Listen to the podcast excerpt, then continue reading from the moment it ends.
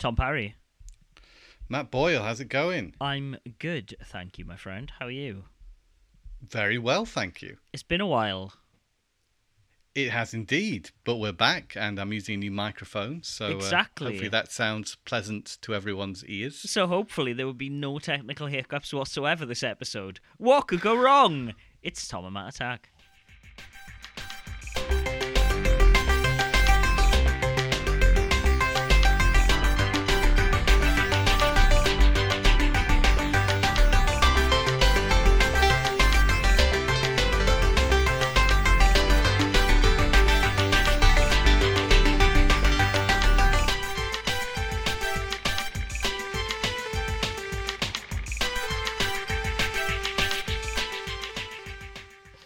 Well, here's what we're hoping for. Hoping it doesn't go wrong. It, seems like it's not peaking or anything like that. In fact, it seems to be a consistent level. Is it loud enough? I guess we'll have to uh, wait and see on that one. Well, fortunately, through the wonders of post, I can do some things about that. Not a lot if it's too low, but we will figure it out. I think it will be all right, though. I think Good. we're, we're good. Okay, video games. Yes. Trying to remember what they are. Um, Uh, they're a thing that you play to pass the time to make you feel uh, not so alone, and that you know you you have control over your life and a, a, a good way to escape the monotony of the day to day grind. I believe that's what you will find in the Oxford Dictionary if you were to pick one up. mm, I think that's pretty apt, pretty on point. That. I asked ChatGPT to tell me what it thought of video games, and it said, what Did do you? No, I didn't. It's, No, I, it, I, I wouldn't, Tom. I wouldn't. Um, yeah, no, video games. Uh, there's been a whole plethora of announcements since we have last spoken. Um, some of that due to holiday, some of that due to um, microphones deciding, no, you know what, I quit. I don't want to be talked into anymore. Yeah. But we're back. Um, would you like to talk about video games we have played, or would you just like to get into discussing some of the things that we've gone hmm about in our absence? Well, Mat, seeing that we just briefly talked about that, and you said that you didn't want to talk about it. Well, I mean, uh, uh, more my thought is, shall we get it out of the way? Because I know everyone and their mum is probably sick about hearing announcements. That said, Yeah. though, there were two made this very week that I was like, oh, that's interesting. I can't wait to play that. Go on, I'd love to hear Um, that. two of them, weirdly, both from uh, the fine folks at WayForward. Um, they are making a remake of the original Super Nintendo Clock Tower game. I don't know if you've seen this. Yes, yes, I know all about uh, this announcement from Limited Run. Yes, it, it it's a very Yeah. strange announcement. I saw it and I was just like, oh, I'm here for that all day because I absolutely adore the original Clock Tower. Um, as someone who's a big fan of the second one, also, I I'm just super happy that this is going to come out next year. Um, essentially, It's not just a straight remake, is it? no, it isn't. I mean, it's going to have like new art assets and things put in between for some of the cutscenes and stuff. They look like they're doing a lot of work to make this something special, and I, I can't wait. I think that original game is absolutely excellent. And so I'd seen that, and I was like, wow, that's cool. Uh, that they're gonna pack the original Super Nintendo game with like updated animations and stuff. Like that sounds dope. Also, there's save states because as someone who played that game way back when on an emulator, it's one of those games that I can't imagine playing without save states because the game is so unpredictable and Scissor Man can just show up who's the for those of you who don't know Clock Tower, I should say essentially what it is is a survival horror game for the Super Nintendo. that was originally released in Japan. It spawned some sequels that we did see here in the West, most notably Clock Tower 2, which just came out as Clock Tower on the PS1, and then Clock Tower 3 on the PS2, and I don't think any other games in the series came out. There's one on the WonderSwan, which you might have heard me talk about in this podcast, which is essentially a WonderSwan remake of the first game. Very, very good. If you want to play it on an emulator, there's some excellent fan translations of it. But generally, what happens is you're a girl in this first game who goes to an orphanage, I believe, uh, along with some other girls, and uh, surprise, surprise, the house is invaded slash haunted by a character called the Scissor Man, who is a, a man with giant scissor-like blades on his hands, akin to Edward Scissorhands, and your goal is to try and escape. Is he though, Mat? Doesn't he just hold the scissors? I thought he had scissors on his hands. Admittedly, I'm just recalling a thumbnail image I did. Uh, he might have just had. Ago. He might have just have a giant pair of scissors. You are correct. Yeah, because I, I did a croc uh, with the scissors. No, you are have had an right. It is just a giant. to- It is just a giant pair of scissors. Yeah, for some reason we talked about Clock Tower too. No, he's just got a giant pair of scissors. He's a very short man in a tuxedo. He look. He kind of looks Yeah. like Jigsaw's doll from um, Saw, but with a giant pair of scissors instead of a tricycle. Is he hopping around with his big old scissors? Yes, and Taunting you. he appears out of nowhere and like some of the scenery you think is just you know background scenery but then it turns out oh no actually that window or that cabinet can open and scissorman will like run out and run at you with blades. Kind of like how you would imagine nemesis should have worked in resident evil 3 he is this constant threat. You are going around this mansion trying to find the other girls that have come to this orphanage with you and escape with them. There are multiple different endings depending on how many people you manage to save and how you interact with Scissorman. But generally speaking, he is a constant threat. You are a girl uh, who doesn't really have any means to defend back against him. And so you are trying to evade him um, by using obstacles in the environment and generally just running as fast as you can in and out of rooms it's great. I love that game. I can't wait to play it again. And interestingly enough, the other game that was announced as part of that limited run thing that really piqued my interest was they're finally making the Shantae game that should have come out on the Game Boy Advance and finishing that off. So it was that one that piqued your interest and not the one that piqued my interest. Yes, uh, well, which we've talked about on this podcast before. yes, and I, I, I think I know the one, but I shan't reveal. But yeah, it's the the Game Boy Advance uh, uh, Advance that they've now given a subtitle to um, Risky Revolution. Um, I'm looking forward to playing it. Admittedly, that game did kind of end up getting enhanced and being the game they released on the Nintendo DS, if memory serves. But I'm I'm always up for a new Game Boy Advance game. I'm very curious to see what that team was planning to do with the Game Boy Advance because I'm sure it's probably going to push it to its limits the way that the Game Boy Color game did. And now with it, So that. yeah, Sorry. sorry, right. Continue, Mat. I was just going to say, and now with it coming out so many years after the Game Boy Advance's obviously release, I'm sure there are lots of tricks and weird wizardry that people have figured out for programming for the Game Boy Advance that'll make it a stellar Game Boy Advance title. I can't wait to see it. I was just going to ask you, Mat. This uh, isn't there quite a few Shantae games now? Do we really need another one? I mean, uh, this is like the lost piece of Shantae, though. That's why I'm very curious about this game. Like, this is this should have been Shantae 2. And for all intents and purposes, from the sounds of things, they had all the design documents and stuff. They'd programmed a significant portion of the game. It just mm. never got released, and so this will finally see the release of that game, and I'm I'm very excited for that because it's a bit of a, a missing piece of video gaming history, in my opinion. Off the top of your head, how many are there now? Shantae games. There are five, I think, right? Oh, only five. In my in my mind, I feel like there's like ten or something. No, I'm I'm No. pretty sure there are five. So there's Shantae, there's Risky's Revenge, Pirate's Curse. Oh, Siren Song, and I need to look up the other one. Um, But, and these are released uh, across various formats. Oh, Half Genie can get the- Hero as well, and the original. Like I correct, I'm I I correct myself. I believe then there's six. Shantae, seven seven sirens, Half Genie Hero, Risky's Revenge. No, there's five. I am right. There is five. And you can play them on all sorts of consoles, starting with the, the Game Boy Color mean- for the original, and then through to yes. the DS. So it, and it goes Game Boy Color, Game Boy, uh, Nintendo DS, 3DS slash Wii U, I think, and then Switch, PS5, PS4, everything else, and then I think those games are like I think all of them are now available in various guises on modern day platforms. I think you can play them all on Switch, all on Xbox, all on PlayStation. I don't think there's any hindrance to you enjoying and playing the Shantae games.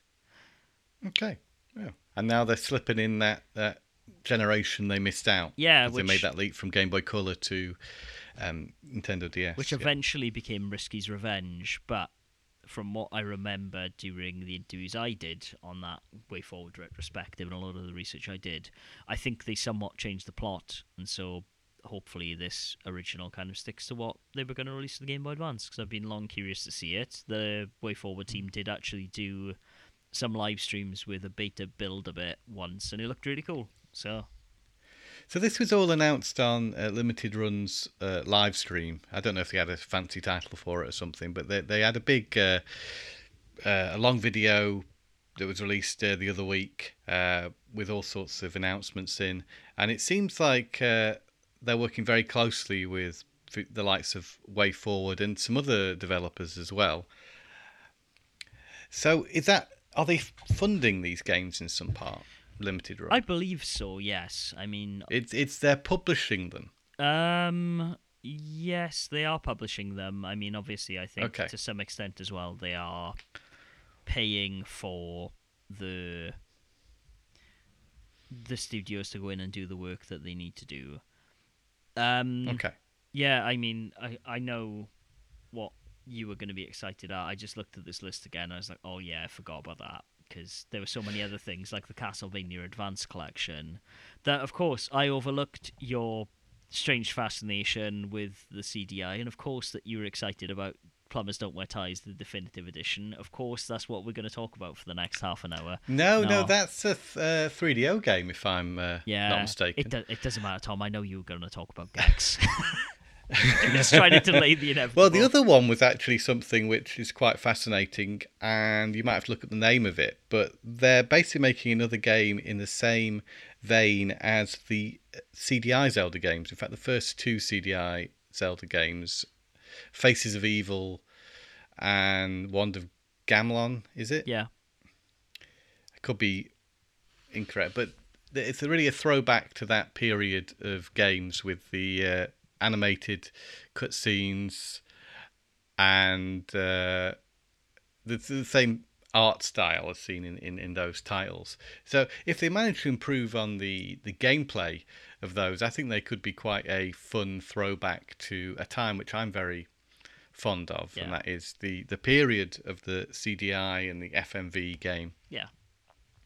Uh, but yes, Gex is the uh, the big announcement for me.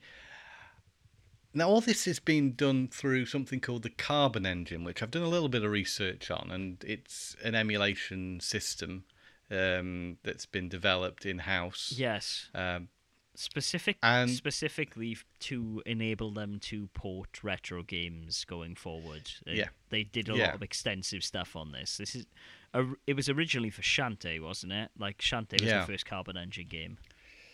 That's right. So that that's the Game Boy Color, and, and they're adding more, as they call it, engines to their engine as they continue to release these titles. They've got the Jurassic Park collection, which has got Super Nintendo and Game Boy, I think, Yeah. on it. Mhm. And so they they've got those there: Game Boy, Game Boy Color, Super Nintendo, and they've also added PS One. Which I think are they re-releasing Tomba as well? They are re-releasing Tomba. I Yeah. was going to bring that up. Yeah. They're Now, also Tomba- they're also re-releasing El Shaddai, which I'm Are they for the Nintendo Switch. Yeah. So Oh, fascinating! there's a lot of games that get a lot of airtime that are still like, oh, I love that game. And What I'm going to find really interesting is how they approach porting uh, the three Gex games because you've got one 2D game and you've got Yeah. two 3D games. yeah, That you've also got the they call it the Gex trilogy, but there are also two Game Boy Color Gex games. Yeah. which they have the ability through having the Game Boy Color emulation. Yeah. there. I wonder if they'll get thrown into the mix as some sort of unlockable extras. probably. Why wouldn't you? Yeah, because that would be a complete. Why not? Why miss an opportunity? They must have the rights to all of it. yeah. So I, I will. it'd be nice to see them in there too. I will say this: from what I remember, those Game Boy Color games aren't great. No, no. Um, I think in general, if if you talk to your average uh, video gaming fan, uh, that Gex isn't a standout platform series. However, when you think about it, though, uh, Gex 3D at the time, as it was Yeah. released on the PS1, was a bit of a, a breakthrough. Yeah. I mean, there wasn't that many 3D platformers around at the time, and that did something akin to Super Mario 64, where you had a world with objectives to do, a variety of different worlds, Yeah. was uh, remote controls to collect, uh, similar to the original.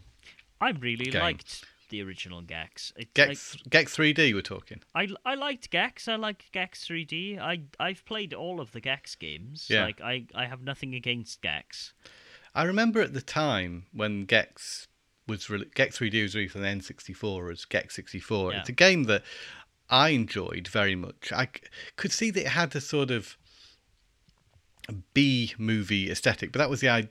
Yeah. In a way, that's sort of the, the concept of the game. You, you you were into B movies Mm-hmm. and such, but that also I think extended to the game itself. It was a perfectly playable, quite robust game, but it, it, it wasn't up to the standard of Mario sixty four or Banjo Kazooie, for instance. Yeah. And having come off the back of playing those, playing Gex, you know, you've got a slightly more erratic camera. You, you you've got a few issues here and there. However, I it is a solid game, and I found it very enjoyable. And I think perhaps even more so on the PS1, it was a im- more impressive game because you weren't competing with Banjo and no, uh, exactly. and Mario because they're very very similar type things. Now, both Spyro and Crash are quite different, but because Gex had the mold of Banjo and, and Mario, I th- I think maybe that mm, didn't do it, you know, any favors when it was released on the N64. I just I I'm trying to think comparatively what I would have played around those times because like I remember playing Rascal, which I hated. I remember playing Bubsy 3D, which is not very good. I remember playing Jersey Devil Hmm. and being like, "Oh, these All these are yeah, kind of much uh, poorer examples of a 3D platformer than, than Gex 3D was. Yeah, hundred percent. And like the only one I actually kind of weirdly, I at some point I I made it in my head of like, well, this isn't as good as Banjo Kazooie, therefore this game is terrible. And honestly, like since going back and playing it, um, I actually have a soft spot for the original two Croc games. I think I think Croc Legend of the Ah, is actually Croc, good. yeah. You had a, a, a good team behind Croc. I mean, it's Argonaut, isn't it? It's all the Yeah. Star Fox folks. Yeah. Uh, Croc was one I never played much of, but I certainly did play a lot of Gex, and, and, and specifically on the N64. And I'm happy to see it coming back. I know the PS1 game is, you know, it's basically the same as the N64 game. There was an extra level in the N64 game. Probably because there's more Uh, space on the cartridge, right? Yeah, yeah, there was the Titanic level on that. There was there was a charm to it, and that extended into the sequel. I thought I don't think, for me, I have as many fond memories of Gex Three Deep Cover Gecko. But um, the original Gex was very difficult. I remember that. Yeah. Two D one. So, the one I'm most excited about in this trilogy is probably the one most people are. That's Gex 3D or Gex 64. Enter the Gecko, uh, which interestingly in the UK was uh, Gex had a change of voice actor. Yeah, it was Dana Carvey, it- wasn't it, in the US? I think so. I also recall the name Danny Gould as well. Okay. Um, I'm not sure which one of those was the, the correct voice actor in the US, Uh, but Da- Dana Gould uh, voiced all three installments in North America. that, that what, what was the name again? Sorry, Mat. Dana, Da- Danny, Uh, Dana. uh, Dana Gould, yeah, he's a American comedian. Okay, cool. Uh, but in the in the um, UK, we had some very interesting choices. Are you familiar with these, Matthew? Um, you know who we got? No, I don't actually. I can't remember. We got the Carry On uh, favourite Oh, Leslie, Leslie Phillips. Phillips, which ha- ha- obviously you couldn't get more far rem- far removed than uh, than an American comedian next to uh, a British comic actor, such as of a certain age, as Leslie Phillips was, even at the time he did the Gex voiceover. But that they that resulted in some pretty funny one-liners. I don't know if the script was exactly the same as uh, between versions because I remember that one line one line sticks in my mind more than any other, and it was uh, he's hopping around in a bunny costume, and he, he says, "I feel like I'm in Boy George's pants." That must have been localization. it's got to have. Yeah. so they rewrote the script for for the um, British uh, edition. Um, I think the European. I don't know. I mean, he must have had different voice acts in different countries. There must have been a German Gex, a French Gex, Spanish Gex. Well, I mean, we didn't even have consistent voice actors from the looks of things. So we had Dana Gould for the first game. that's right. Yeah. Then it was Leslie Phillips. Then it was da- uh, Danny John Danny Jules, John Jules, who was Cat who was most Dwarf. Cat. Yeah. Yeah. Weird. And yeah, I, I enjoyed uh, Danny John Jules as well, but I think for me the, the, the one as as it is, I remember Gex 3D the most fondly. The one I have the most fondness for is Leslie Phillips as Gex. I wonder if there'll be a option on the game to change the regional uh, I voice. doubt it very much. I think it'll It just be Dana Gould. That's a shame, isn't it? Well, I mean, it's kind The of late great Leslie Phillips will never be uh, heard his Gex again. well. They probably have to go in and like a secure all the voice acting rights, and b Mm. like probably go through a lot of the script and be like, hmm, do we make Boy George's pants jokes in 2023?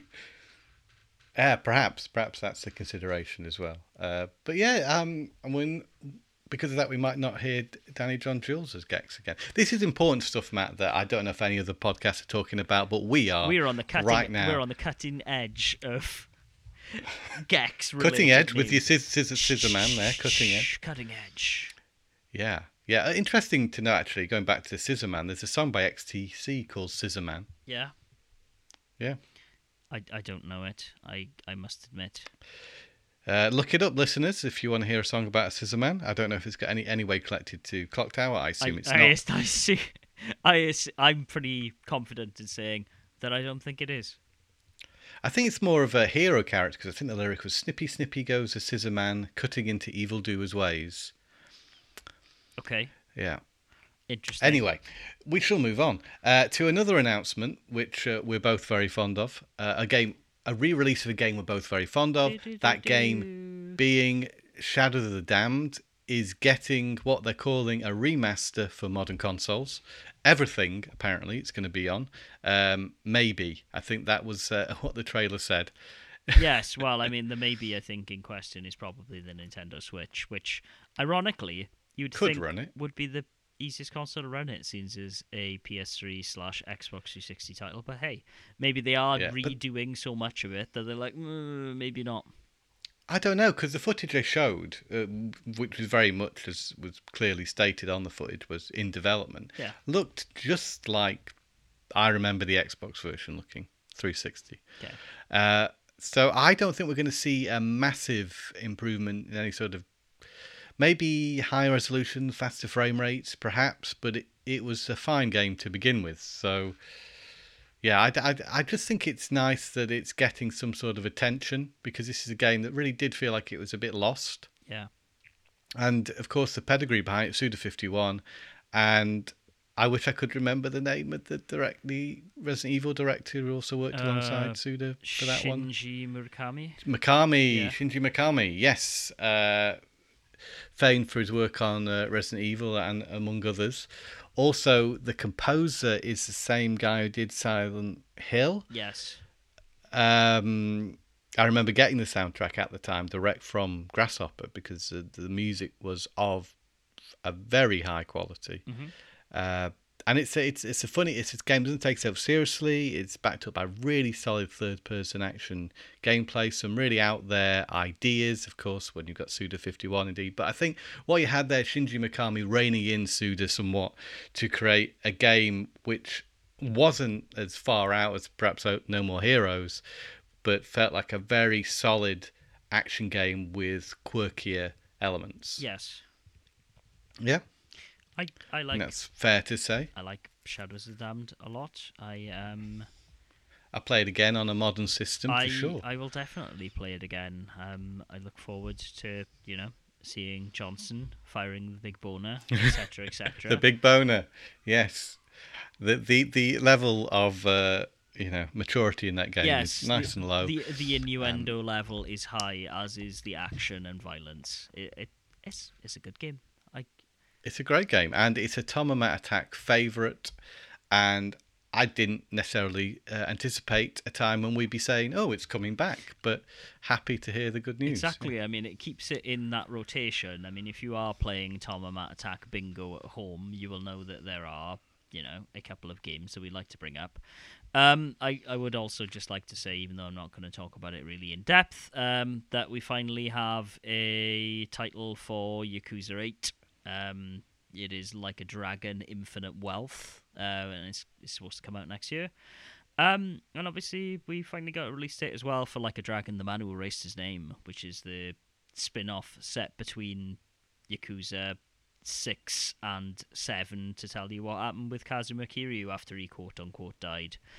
Um, so it's going to be fun. It's out in November, so look forward to me talking a lot about Yakuza into the festive season.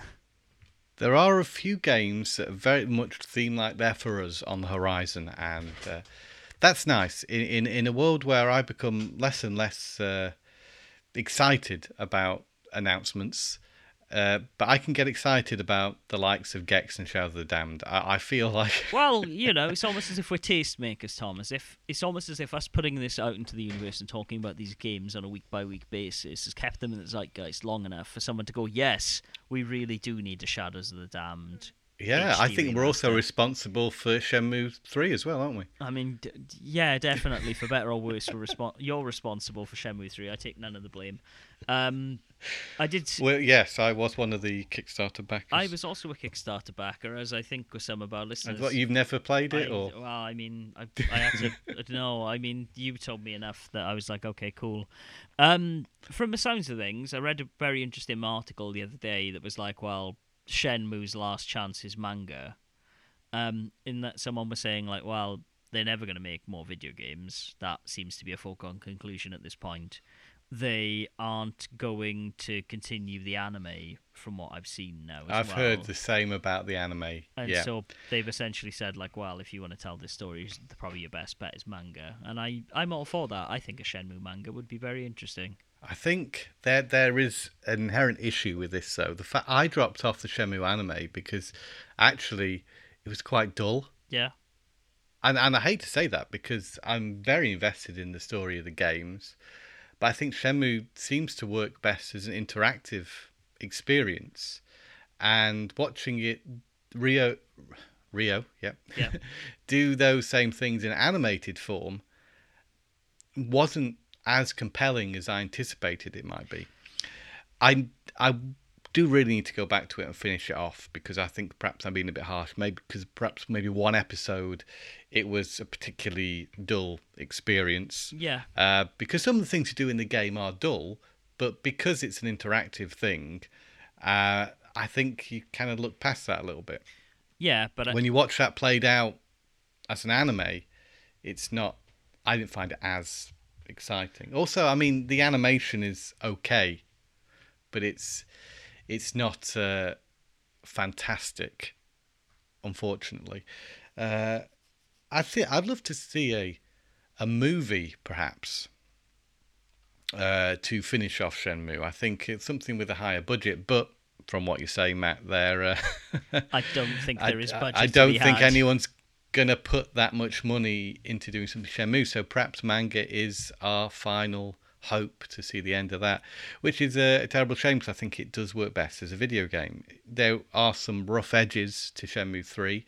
I think if you remove some of these really far out uh, uh, mechanics that were added. For example, eating was stupid. Having stamina in Shenmue was not the best idea. Uh, if if you uh, you know smooth off those rough edges, I think Shenmue Four could redeem um, some of those uh, slightly disappointing aspects of Shenmue Three. I, I just think, obviously, uh, with the way the world has moved on, and I also just think the fact of the matter is that game is so la- seemingly poorly received both by fans and by critics that I Mm. think it is a very hard sell to say, you know what the world needs is Shenmue 4. Well, yes, I, I'm afraid I have to agree, which is is a terrible shame. Perhaps if that game was a little bit more on it when it was released, and uh, then it would have been uh, received better, and we might have got a sequel. But you know, I mean, it's Shenmue, isn't it? it it's quirky. I suppose That's- part of its appeal was the fact it was sort of not like anything else. Yeah, but that's why I could see it working as a manga because I think hmm. there is action, there is a lot of like mystery and storytelling, and there is also like a lot of slice of life stuff, and like all of those work really well within different manga. And I, I think hmm. you could actually quite easily tell that story through the medium of manga and land it. Yeah, well, let us know uh, what you think of uh, Shenmue. Uh, is it work best as a game, an anime, or do you think a manga could be uh, the way to go forward? We'd be really interested to hear listeners' thoughts on that particular question. It would, and If anyone out there is in, who listens to this is as invested in Shenmue as I, I, am. mean, to be fair, at this point, I think you kind of have to have some level of investment in Shenmue if you're still listening to this podcast, because here we are talking about the latest and greatest announcements, and we're like, yeah, oh, more Shenmue, please. It's my fault. I brought up Yakuza. Um, anyway, on that note, though, you have finally ticked off all of your Tom and Mat Attack bingo card. I can, we can actually refer you to the person checking the price cards, um, and I'm sure they will give you an assortment of novelty gifts uh, for being able to listen to this podcast and going right. They've said Yakuza, they've said Shadows of the Damned, they've said Shenmue, they've talked about some other obscure games. Gex is definitely on there. They've brought up the CDI. Now, Tom Parry, let's move into the future. Let's talk about the game that everyone was talking about, and honestly, in the circles I was on on the internet, loving to complain about. It's Final Fantasy 16. I have beaten Yeah. that game because it's been so long since we last podcasted. Congratulations, Matthew. I'd just like to say I don't know um, why all the um, criticism. Right. Tell me, tell me a bit about this. Final Fantasy 16 game Because recent. I played the demo, by yeah, the way. you have, um, and we will talk uh, briefly about your experience of the demo. I think after this, Final Fantasy 16, a game released um, in July or end of June uh, 2020 in 2023. Um, is a game from Square Enix, of course, the people who make Final Fantasy. But this one, this particular entry, helmed by Yoshi P, uh, famed director and much beloved by fans director for Final Fantasy 14.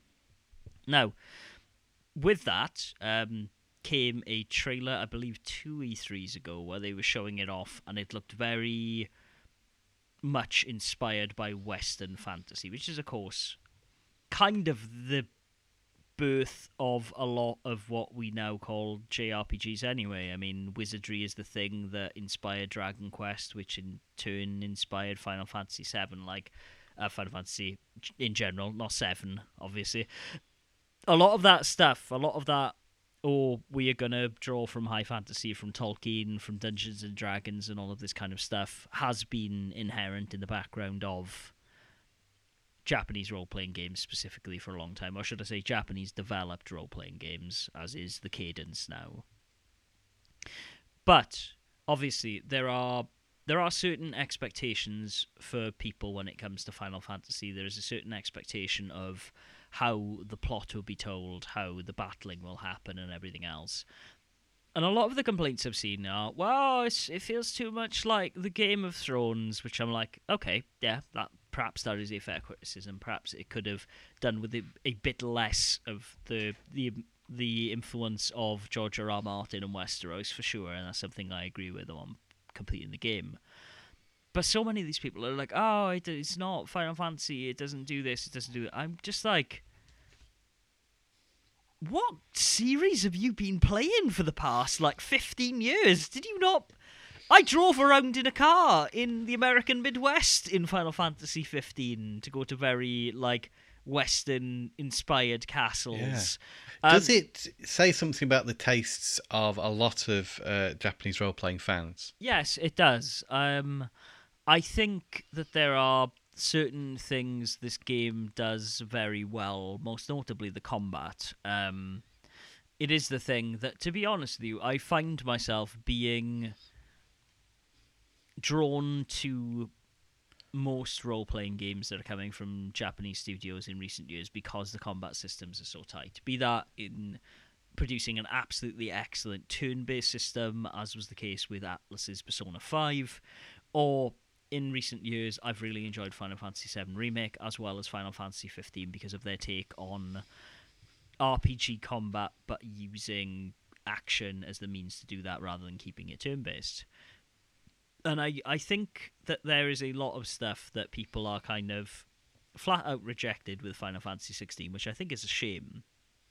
Because there's a lot of people saying, "Oh no, it's it's too much like Game of Thrones. It's too much like this. It isn't the kind of story that you would traditionally get from Final Fantasy." And I'm just like, not really. Like, yes, aesthetically, yes, some of the choices that happen in the storytelling, like you and I touched upon, there's a, a scene pretty much in the opening of the game in the demo where one of the characters like pins another character up against the wall, and they're like, "Oh, ho, ho. in a sexual in a fashion, sexual not way. a violent fashion. And I'm like, well, it that that kind of stuff is kind of interjected. It kind of feels a bit out of place, to be honest with you, the rest of the story they're telling. But it's not. It's not all of that, and a lot of the storytelling beats, and honestly, a lot of the main beats about like what happens to characters and some emotive moments that are in the story. I just honestly just like pretty generic story beats that I wouldn't necessarily attribute to Western fantasy alone. I think Final Fantasy has actually trod a lot of these same paths before. Now, ha- Can I ask yeah. Matthew before you continue? Are, are crystals involved anyway? Yes, they absolutely are, and they're very I seem to central think the there was. story. From playing the demo, I recall the mention of crystals. I just wanted to clarify. And it, honestly, they are so intrinsic to the story that I'm like, this is just. It feels like you're tapping Final Fantasy IV more than Game of Thrones in a lot of the storytelling here. I I don't know. It feels to me like the internet has latched onto this idea that Final Fantasy 16 is bad because it's not it's not quote unquote Japanese enough, which I think is ridiculous. Because again, the, there are there are clear similarities I can draw here to some of my favorite entries in the more traditional Final Fantasy vein of four and six. It feels like there are bits that are definitely present of what I would consider a Final Fantasy game, and perhaps even more so, I think, than I've seen in a long time in a Final Fantasy game in some respects, other than perhaps 14, which is obviously where Yoshi P came from. Now, if you were to bring the criticisms, hmm, this is a pretty linear experience, much in the same way that everyone roasted Final Fantasy 13 for, I would say perhaps you have a valid stance to criticize this game. It is pretty linear.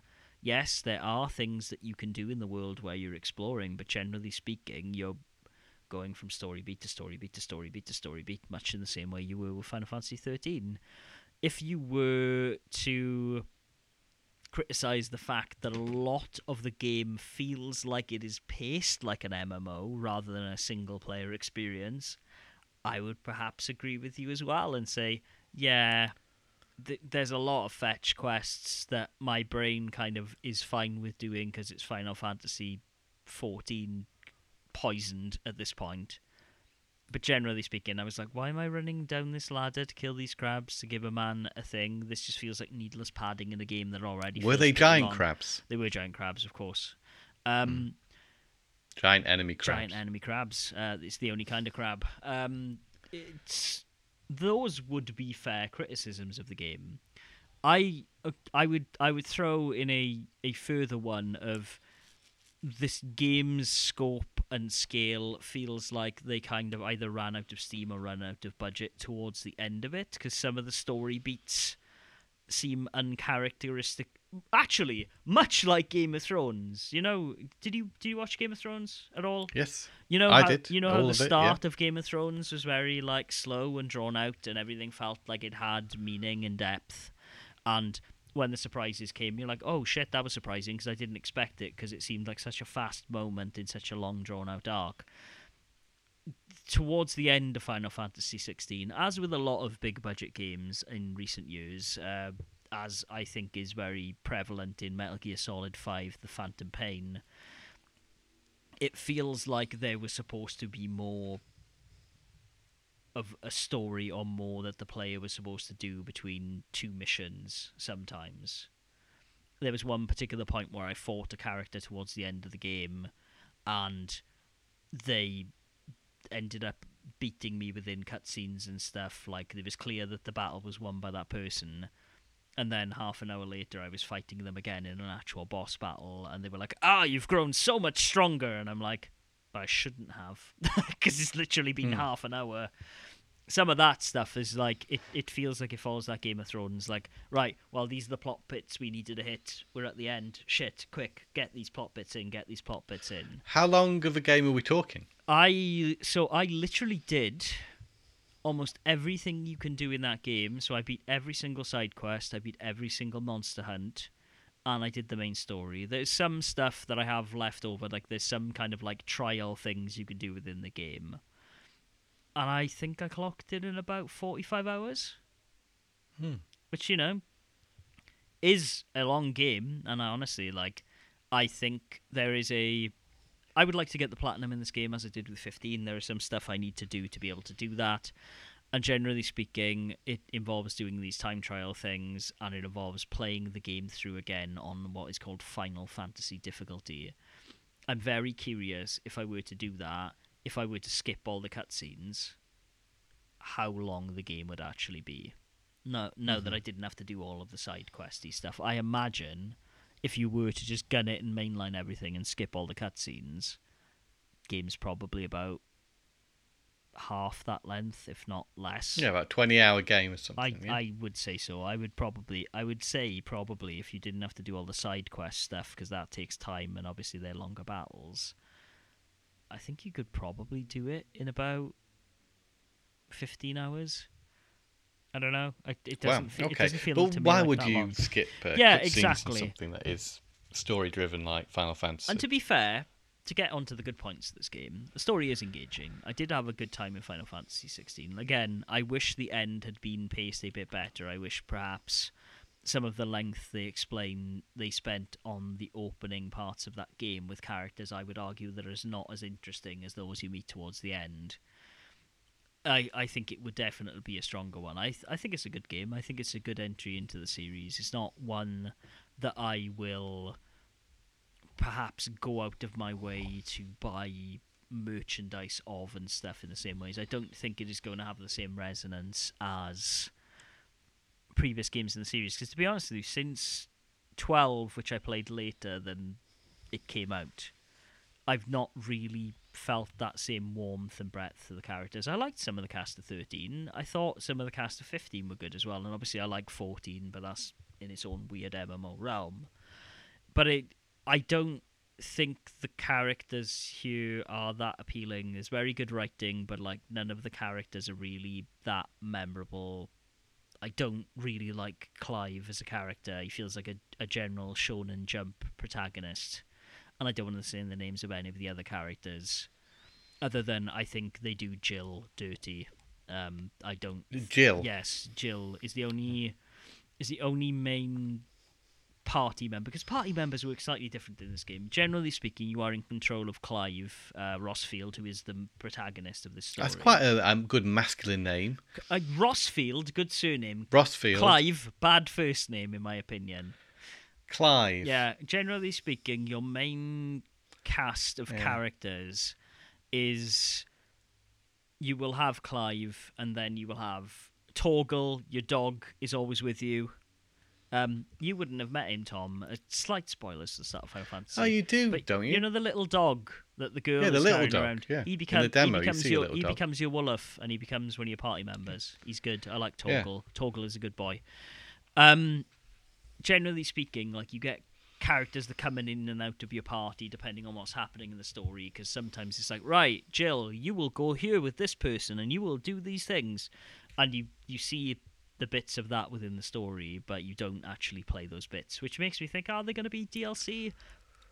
But on the other Hmm. hand, I think, are they engaging enough to be DLC? Because all you're going to be doing is really running the opposite side of the wall and fighting more people. Um, I the the cast of characters within themselves are interesting, like I said, but the Jill, I think, is the own is the is the main female character of the story.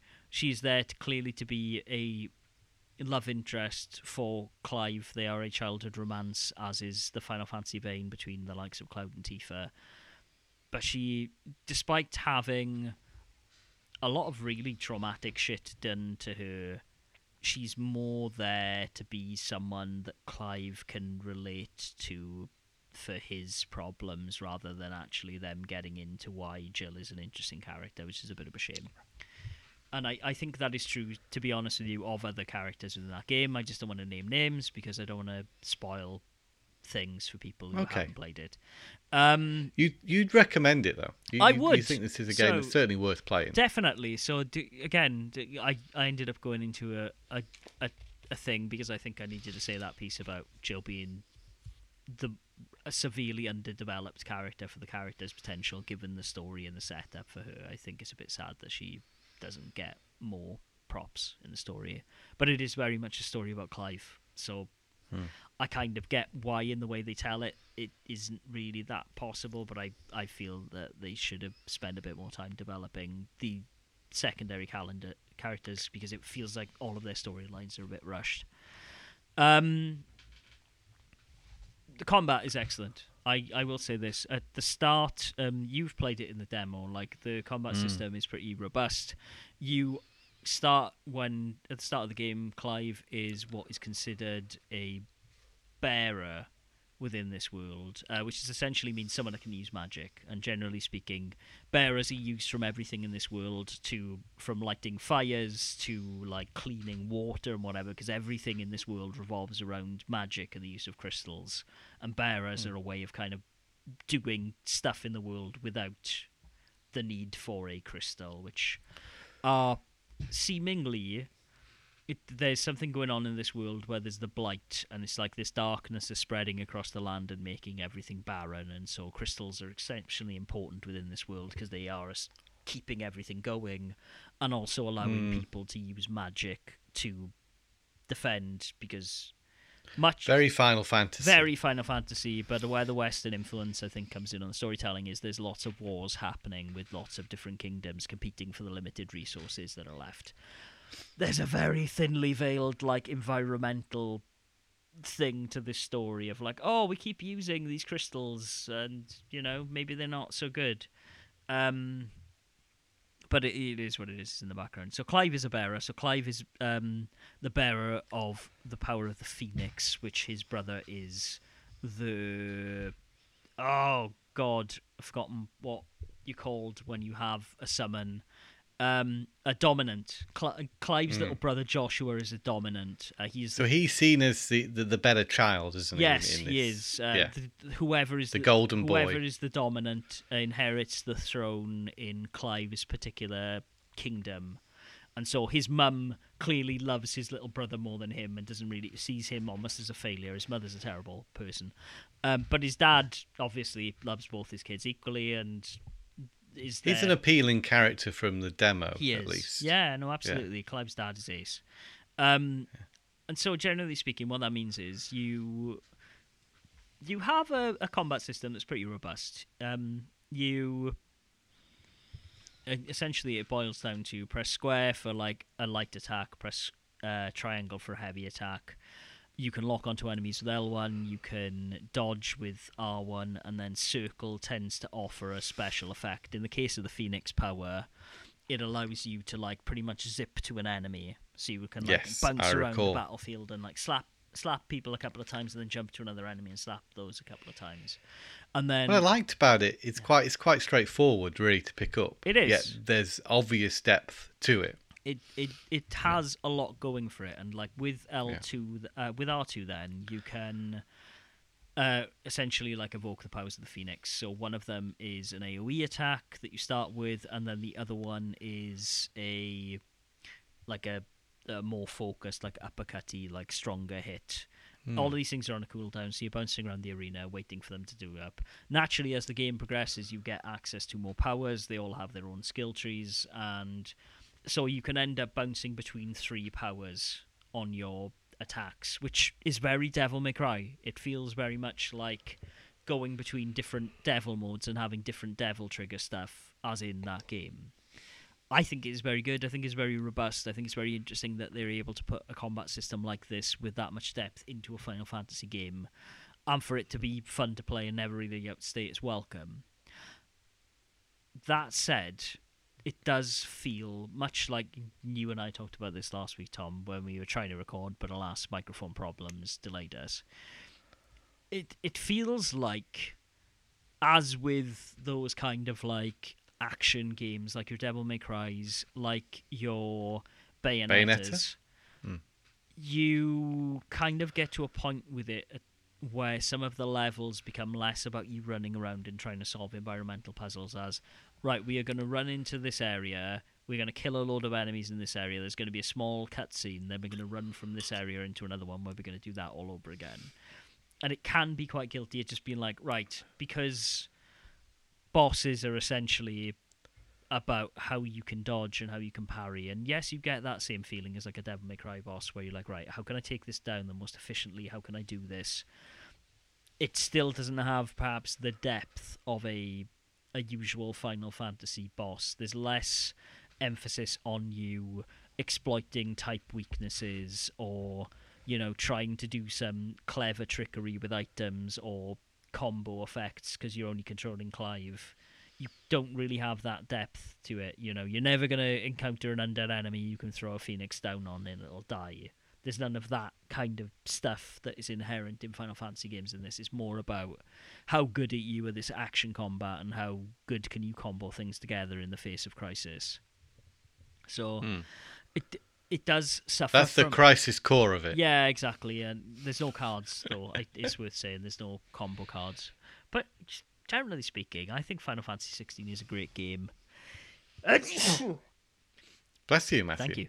Um, I think it's a great game. I think it is one that once all of this weird drawing lines in the sand of oh this isn't a real Final Fantasy game have passed, I think people will start to play it more, and I think they will understand that at its core, it's a very good action game with a very engaging story. Whether it it tickles the same notes that a Final Fantasy game would usually tickle for me, I'm not too sure yet. I Hmm.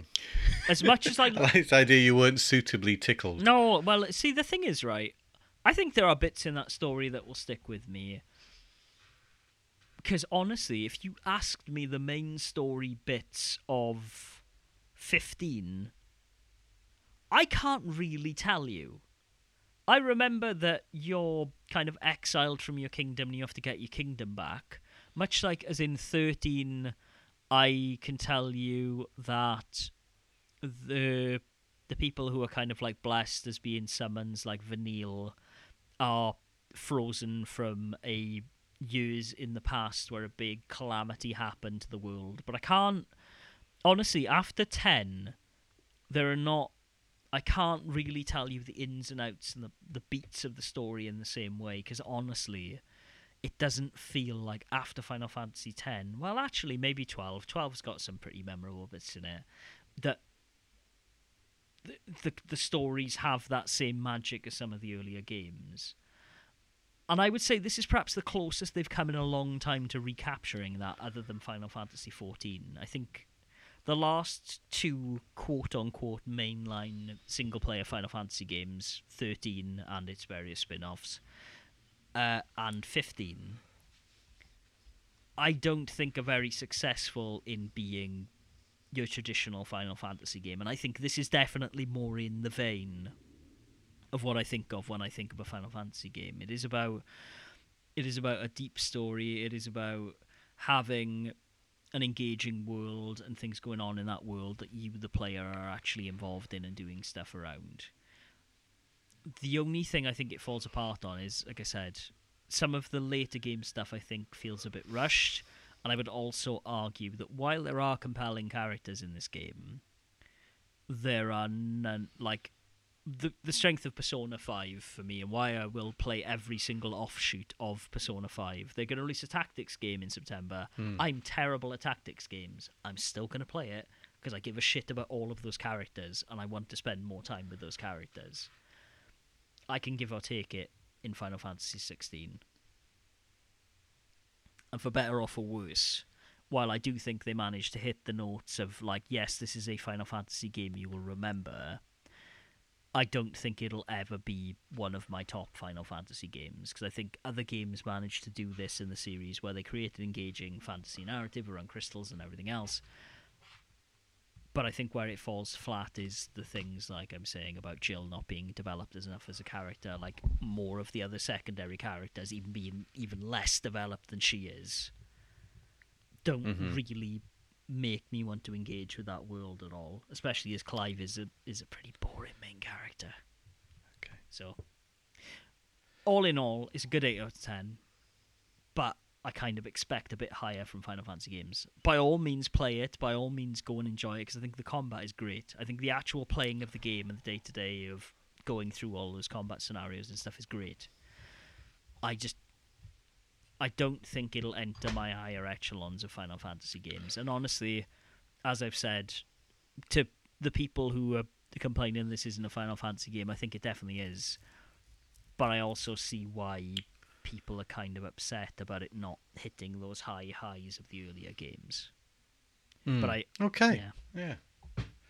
And but but in terms of uh, the presentation, what what what are your feelings on the look Oh of the game? Oh, God, it's and one the of it's one of the best looking games I've ever played. It is it is Mm. amazing to look at. It is the score is absolutely wonderful. It's one of the first games in a long time I found myself listening to the music of while I've Yeah. just been doing day to day things. I was impressed uh, with the score. I thought it had uh, that Final Fantasy DNA um, that gave it made it unique. You know, if you look at it, perhaps you know maybe yes, you might compare it to something like Games of Thrones with obviously more anime style hair. That's that's Yeah. that sets it apart from something that's inherently Western. But the music itself just has transported you very much to that Final Fantasy world. I thought from playing the demo. It's got it honestly, like I said, it's got everything in it that should make it a great Final Fantasy game. And a lot of hmm. these people who have written it off because it looks too Western are fools. I mean, like, God, look at Elden Ring.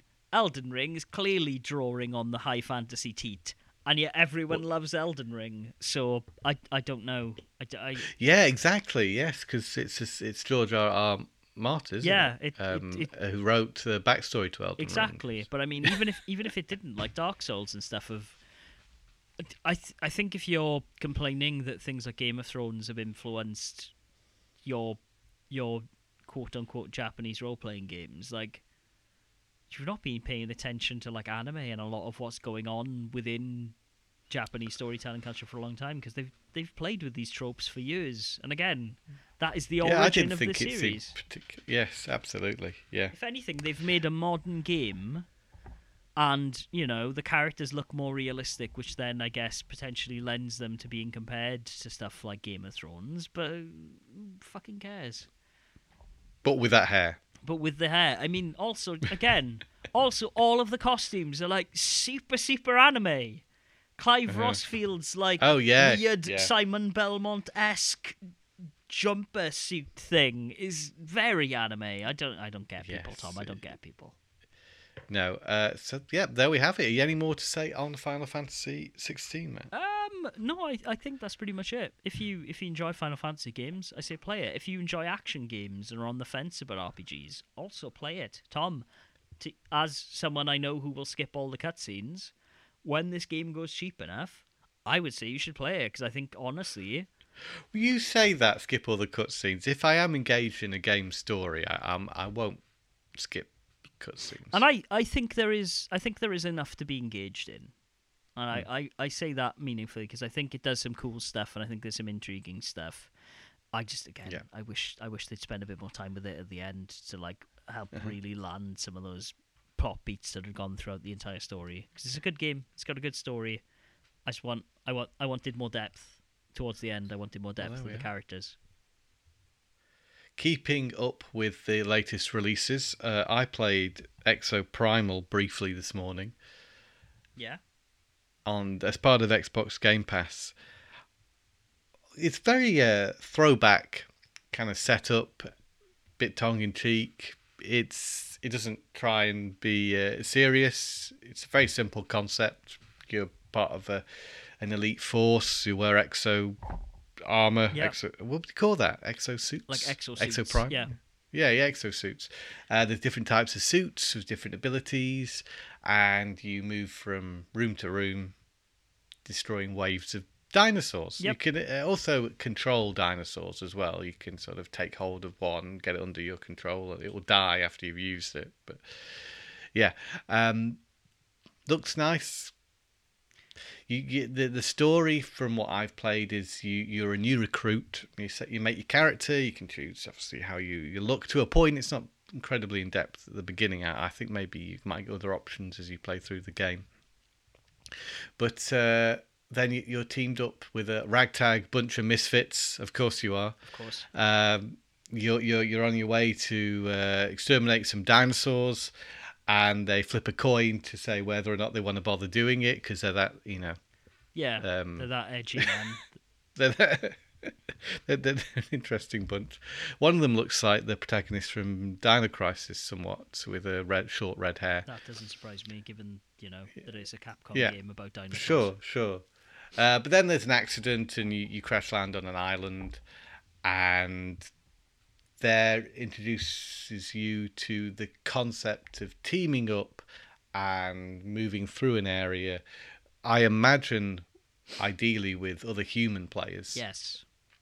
uh, rather than computer players, which I think is is what you're doing initially. But I think that'll open up, and it will. It's a very multiplayer focused game, one that also does require you to link it to a Capcom ID in order to play it, Mm, interesting. Which uh, I wasn't quite expecting. It's usually an optional thing, but I think that's to do with its online nature. It's, it might also be this game might also feature crossplay, and maybe that's how they do it. Yeah, yeah, quite possibly. I have to say though, you know, I was introduced to the controls and such, and a couple of different exosuits you can swap in and out of. It's nothing revolutionary from what I played of it. In fact, I got quite bored of it quite quickly Ah, okay. and I'd been playing Star Wars Episode One Racer recently, and just felt the urge to play that instead. In fact, I was only playing that while I was um, installing ExoPrimal the other day. I thought, oh, I just want to play something while I wait for it to install. So I thought I'll go back to Episode One Racer, a favourite game of mine. And uh, as I was playing ExoPrimal and just not really feeling it and feeling a bit sort of bored by it, Yeah. I decided, you know what, I'd rather be playing Pod Racer now because uh, I know I get a lot more enjoyment out of that. Wow. So I I played ExoPrimal very briefly. I have deduced that there isn't a lot there that's new, really. Uh, but if you want to sort of a team-based multiplayer focus game where you shoot dinosaurs and exosuits, then this is that's exactly what it is. I, I would love that because it kind of I got vibes from the trailer of Lost Planet 2 and Mm. I love that game dearly and so I would like to play it. Actually while we're talking I'm looking to see if they have it in the library because I don't want to Yeah.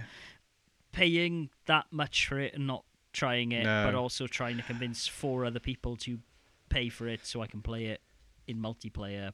I'm I'm not crazy about these sort of games where you move from area to area and defeat waves of enemies. It reminded me slightly of Alien, the latest Alien game. You know that was a team-based uh, shooter. Yeah. Fire. Te- I can't remember Fire, what it was yeah, called. it's Fire Teams, wasn't it? The Is the, it? the Left 4 Dead Something. one, yeah.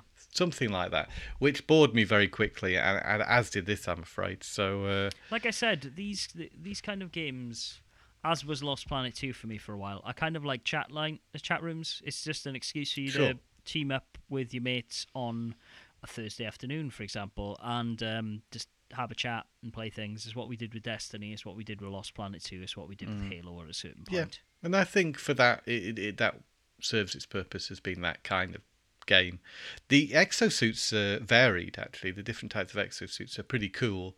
Um, they all have different strengths and weaknesses. Of course, you've got the big heavy tank one, haven't you? You've got the sort of the standard one, and then you've got the uh, the one that's uh, the witch doctor one, which is sort of the healing one. And some of the, the concepts in it, feeding uh, the other players with uh, health, uh, is is how it's referred to as feeding, and you sort of give these sort of energy things to other characters, and you can create a healing circle around you so you can get all your rest of your squad to stand in within that and heal themselves. So, yeah, it's one of them. Yeah. Not a genre that I'm particularly into, but there are plenty who are, and at least this has some sort of dinosaurs is pretty cool. Yeah, I, um, I like Um, dinosaurs. conceptually, yeah, yeah, uh, and design wise, there's some some nice things going on. For me, the gameplay is on a bit on the weak side, and it isn't particularly. Um, I don't think it's really pushing a boat out or doing anything particularly different than a lot of other games like this. I don't think ExoPrimal is going to last in a what what has been quite a a difficult to enter um, genre of games. Yeah, I, I imagine it'll come to PlayStation Plus very soon, and therefore I'll play it. There. Yeah. Yes. Uh, yeah. I.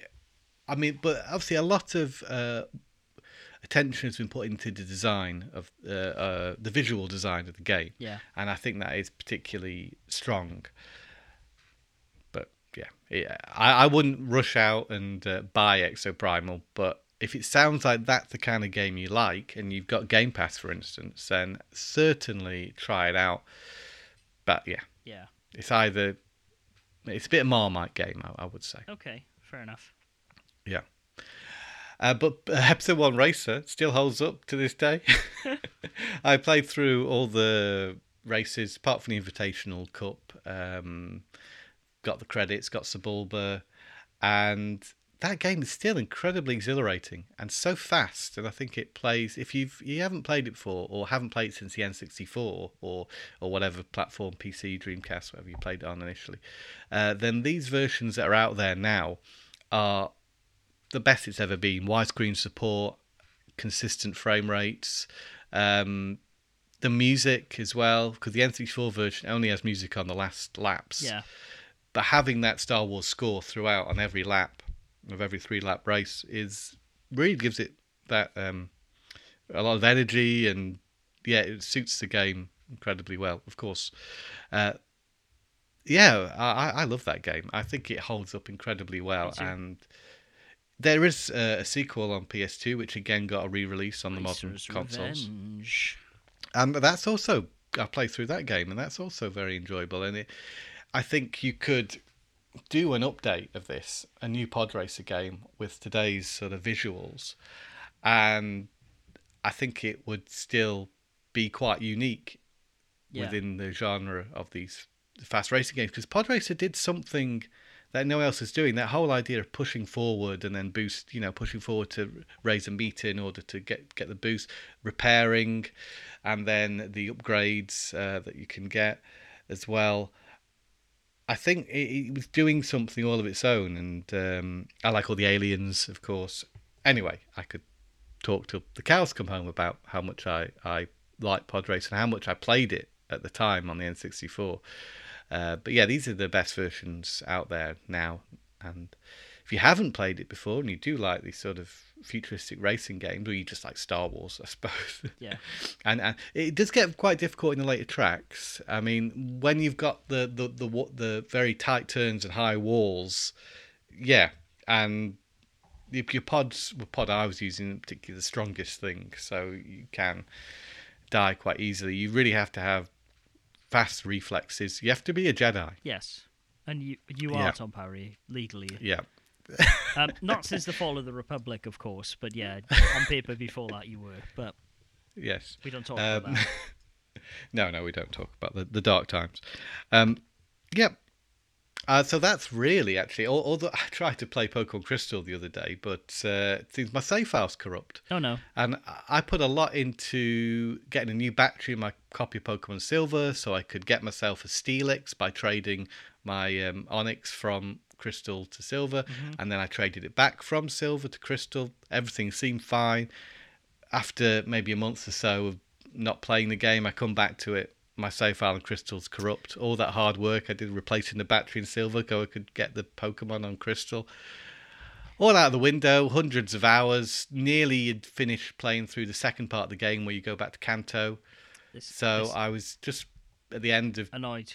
Yeah, I've been yeah, it was quite disappointing. I, I, I mean, years ago, I mean, as a child, I would have been distraught. I imagine it didn't quite affect me in the same way today. But I just started playing Silver instead, which seems to be working fine. And This is why you need to get a Game Boy writer for your computer so you can back up your saves. So if this ever happens again, you replace the battery and then you put the saves. yeah, I, and I'm not sure why it happened. I know there's issues in corrupting save data. with the Analogue. Perhaps, I think there might be. Yeah. I think I think that there is issues with it, say the Japanese version of the game and, and, and the other version of the game and doing stuff between them that corrupts your save. I think. I've just uh, but I didn't do that. Yeah. I, I, I just used a different system to trade between. yeah. But now I've ended up with a corrupt save file, and I don't know if this has been documented anywhere, but I've seen a lot of I can't. I've seen a yeah. lot of people complain about using any game on the Analogue Pocket with save files. Right, So I that's a shame. I don't know. I don't I don't know what I can say about it. It had been working perfectly for for hundred. Hundred well, I don't know if they hundred hours, but but you know, Yeah. um, good A good chunk 20, of time. 40 hours or something played on that game. Yeah. It, it sometimes happens though, man. These are all temperamental things and this unfortunately is the state of it sometimes. Yeah, but there you go. Word of warning, anyway. Yep. Hopefully you won't have the same issue I. Hopefully not. Hopefully you will be a Pokemon master in a safe and responsible way. But yeah, I haven't been playing much else other than Grid Legends on the PS5 because I do enjoy a good racing game, as you might have already I gathered. I have literally played nothing beyond playing more One Piece card game. Um, that is my. I'm gonna play something for 15 minutes. Um, just because next week I'm going to an in-store tournament. Ooh, where I Oh, can- where's that? in Germany, so I can hopefully win Oh, lovely. myself a uh, wonderful Monkey D. Luffy with a, a gold stamp on it that makes it worth 200 quid. Let's see. Wow. Well, well, well maybe the uh, Namco Band- Bandai Namco Cross Store will be opening Camden um, by then. Oh God, I hope so. There's still no announcement for when that opens. no, but there's no date. It says July, Yeah. and we're on the 16th of July. yeah, now, and so I I keep reco- as the I- date I keep looking, and they still don't announce it. I literally follow that account. It's one of the only things I've been doing on my Twitter is opening it to check when it's going to be open. And By now, you'd expected they'd have a day for opening you would, um, if it's opening this month. well, t- maybe not, right? Maybe that's why they're reluctant to say a date because then they'd have to open. But um, Because I expect they're going to get crowds. I assume so too. I mean, Yeah. they're they're filming stuff within that space, so it seems like most of it's ready to go. It's just not up and running properly yet. Um, when it does, Tom, I may send you on a recce because I'm hoping they'll have some commemorative One Piece promo cards to open, and I will I will need them, Tom. I will need them Oh dear, for your your habit. exactly. Feed my my filthy vices of buying all of the One Piece cards. Anyway, Yeah. um, that brings us to the end of another episode of Tom Mat Attack uh, on my on my shame. Uh, if you've enjoyed this podcast, you can find us in a variety of places, such as on Facebook.com, Facebook.com forward slash Tom and Mat Attack. We are on Twitter at TMAcast, at Gameboil for me, at Tom Parry 11 for him. You can find us on blastprocess.com, Tom and Mat Attack.com forward slash podcast, as well as all of your good podcasting listening places, such as Apple Podcasts, Stitcher, and Spotify. Give us cheeky rate and subscribe, etc., etc. Let us know where you would like to continue Shenmue and the story on Twitter. I guess is probably the easiest place for now. Tom, are you on Threads yet? Did you did you get a Threads? I can't be bothered to get another one. Okay, I, I have a Bluesky. I've used it all of once to log in and sign up, but my Bluesky is Game Boil. Fine to be there if you want to. Okay, yeah, Threads. I, I saw that it appeared. I didn't feel that I had a, need for another one. Yeah, I, Um, I know some people maybe don't like uh, Twitter now. It's changed hands. Uh, some of the, the, the changes, perhaps, to Twitter. But for me, for what I use it for, which isn't particularly often, it, it it's It does. It, it does the job, but unfortunately, what happens is Mm. now, unless you're paying for Twitter, you can't really tweet anything and expect it to be seen by anyone who follows you. And so I'm Mm, like, oh, ah, okay, okay. Well, I think it's yeah. If you're seriously into using Twitter, Well, it- which I know a lot of people are, It isn't even that. It's just like why? Why would I post into the void? Like, what's the point of that? I feel like I'm doing that sometimes anyway. But at least Well, I feel like I've always been doing that, so it wouldn't be any different for me. But if, if yeah, if people are established to having issues like that, then uh, yeah, I can see that as a reason for it is them. moving to a different one. Anyways, um, if you are moving to a different one, then join me on the blue sky because that's where I am. Okay, Tom, as always, lovely speaking to you. We will see how quiet You your too, mate. microphone is at the end of this. Um, I think it should be all right looking at these levels. Uh, it's not breaking, peaking as I said before. So I think this is a good good level, and hopefully it's very clear. Um, you know, I didn't cheap out on the microphones, so yeah, it should be it should be all good. it's a Tom Uh, Parry uh, seal let- of quality on this podcast. Well, let's hope so. Yeah, we'll You'll find out when you edit this. Yeah, this is true. It'll it'll be it'll be up to me if this if this podcast maintains any seal of quality, but it'll be fine. Anyway, Tom, Mm-hmm. thank you as always, mate, for chatting with me, and thank you, dear listener, for listening to us babble about, you know, Shenmue for 15 minutes in the middle when we didn't really need to, but it's fine. We did half an hour on Final Fantasy 16. Ah, That's a that's a game that people are excited to hear about, though, Tom. That's current. We just brought up Shenmue just cause. Right. Anyway, we didn't bring up just cause, and we're not going to talk about it here now. Um, thank you as always. Be sure as always to game on. Bye. Game on. Bye.